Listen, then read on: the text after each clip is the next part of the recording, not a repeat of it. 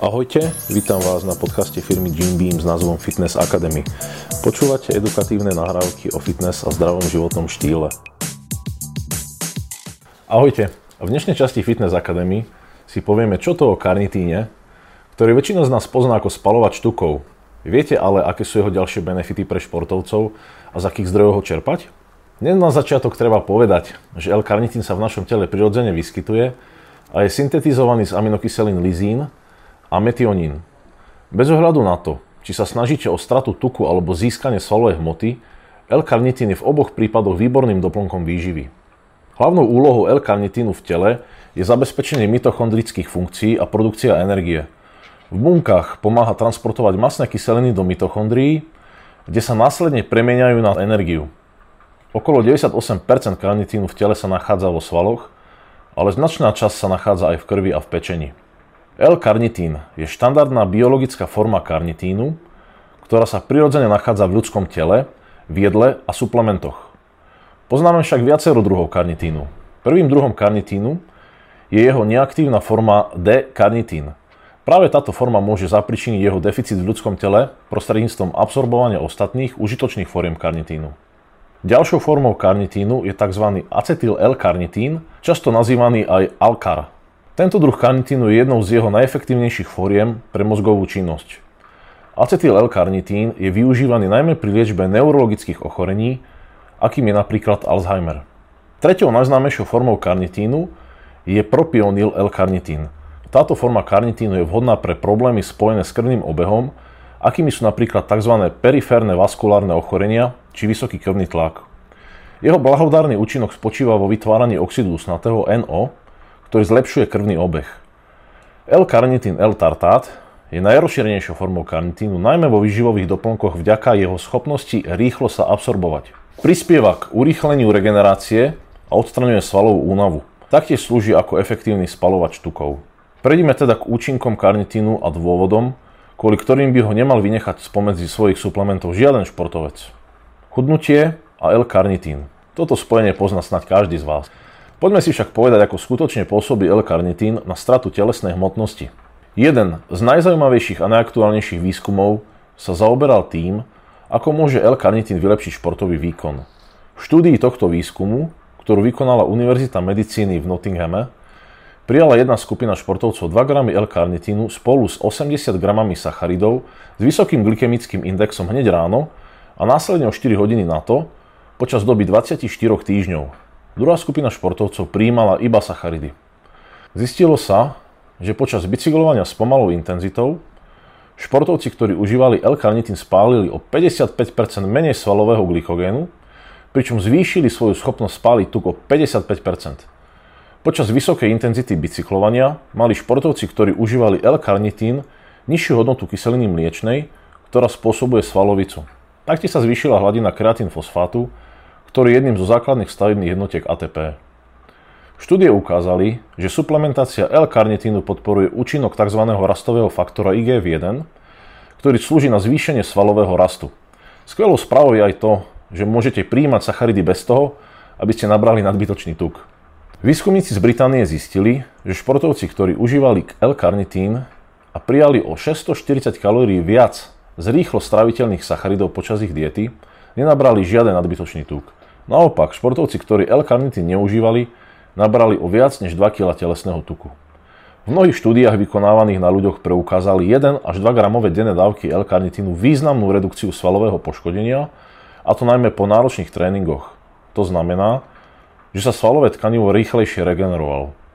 Bolo taktiež preukázané, že L-karnitín zmierňuje bolesti svalov a najlepšie je, že tento výskum bol vykonávaný na zdravých aktívnych ženách, nie na myšiach.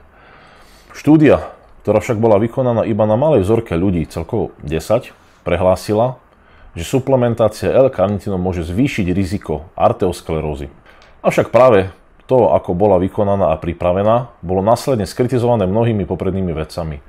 Experti v oblasti vedy poukázali na iné štúdie, v ktorých bolo viac účastníkov, pričom dokázali, že suplementácia L-karnitínu znížila riziko kardiovaskulárnych chorôb, Benefity L-karnitínu, ktoré ovplyvňujú fyzický výkon, nie sú spojené len so schopnosťou zlepšiť spalovanie tukov a znižiť využitie glykogénu, ale aj so zlepšením krvného obehu a tým pádom lepším prekrvením svalstva. Zlepšenie krvného obehu znamená, že potrebné živiny a hormóny sa dostanú počas cvičenia práve tam, kde ich telo potrebuje.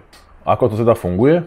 L-karnitín redukuje v tele poškodenie oxidu dusnatého NO, taktiež zvyšuje aktivitu jedného z kľúčových enzymov, ktorý sa nachádza v oxide dustatom v našom tele. Zvýšená hladina oxidu dusnatého v krvnom obehu nezvyšuje iba energiu počas tréningu, ale tiež pomáha urýchliť regeneráciu svalovej hmoty. Univerzita v Connecticute zistila, že L-karnitín dokáže zvýšiť hladinu testosterónových receptorov, ktoré sú známe aj pod názvom androgénne receptory a nachádzajú sa vo svalových bunkách. Práve tento faktor pozitívne vplýva na množstvo spermií a ich kvalitu.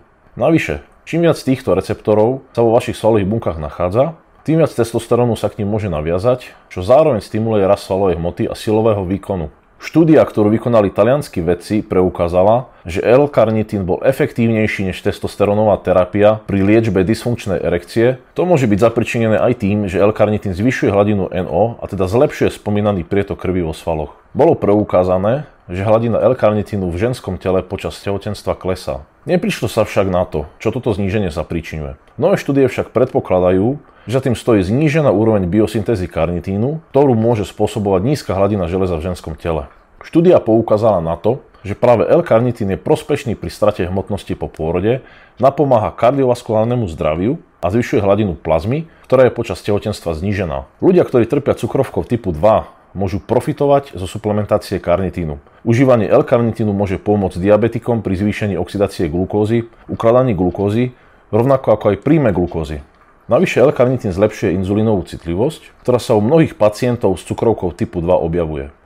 Výskum preukázal, že všetky imunitné bunky prijímajú malú dávku L-karnitínu, ktorý je pre nich potrebný na doplnenie energie využitej pri obrane proti vírusom či ochoreniam. Zistilo sa tiež, že L-karnitín dokáže rapidne zmeniť aktiváciu imunitných buniek, čo vedie k zlepšeniu imunitných reakcií, ktoré telo využíva. L-karnitín pomáha pracovať jednotlivým funkciám mozgu a taktiež zvyšuje synaptický nervový prenos mozgu čo podporuje zlepšenie pamäte a mozgovej kapacity. Teraz, keď už vieme o účinkoch a benefitoch, ktoré má L-karnitín na naše telo, Povedzme si niečo viac o zdrojoch, z ktorých ho dokážeme získať. Medzi prírodné zdroje s najvyšším obsahom L-karnitínu na 100 g patrí hovedzí steak, varená hovedzia sekaná, mlieko, treska, varené kuracie prsia, zmrzlina, čedar, celozrný chlieb, varená špargla. L-karnitín je však dostupný aj vo forme výživových doplnkov, ktoré sú veľmi obľúbené. Nájdeme ho v tekutej, práškovej či tabletovej forme.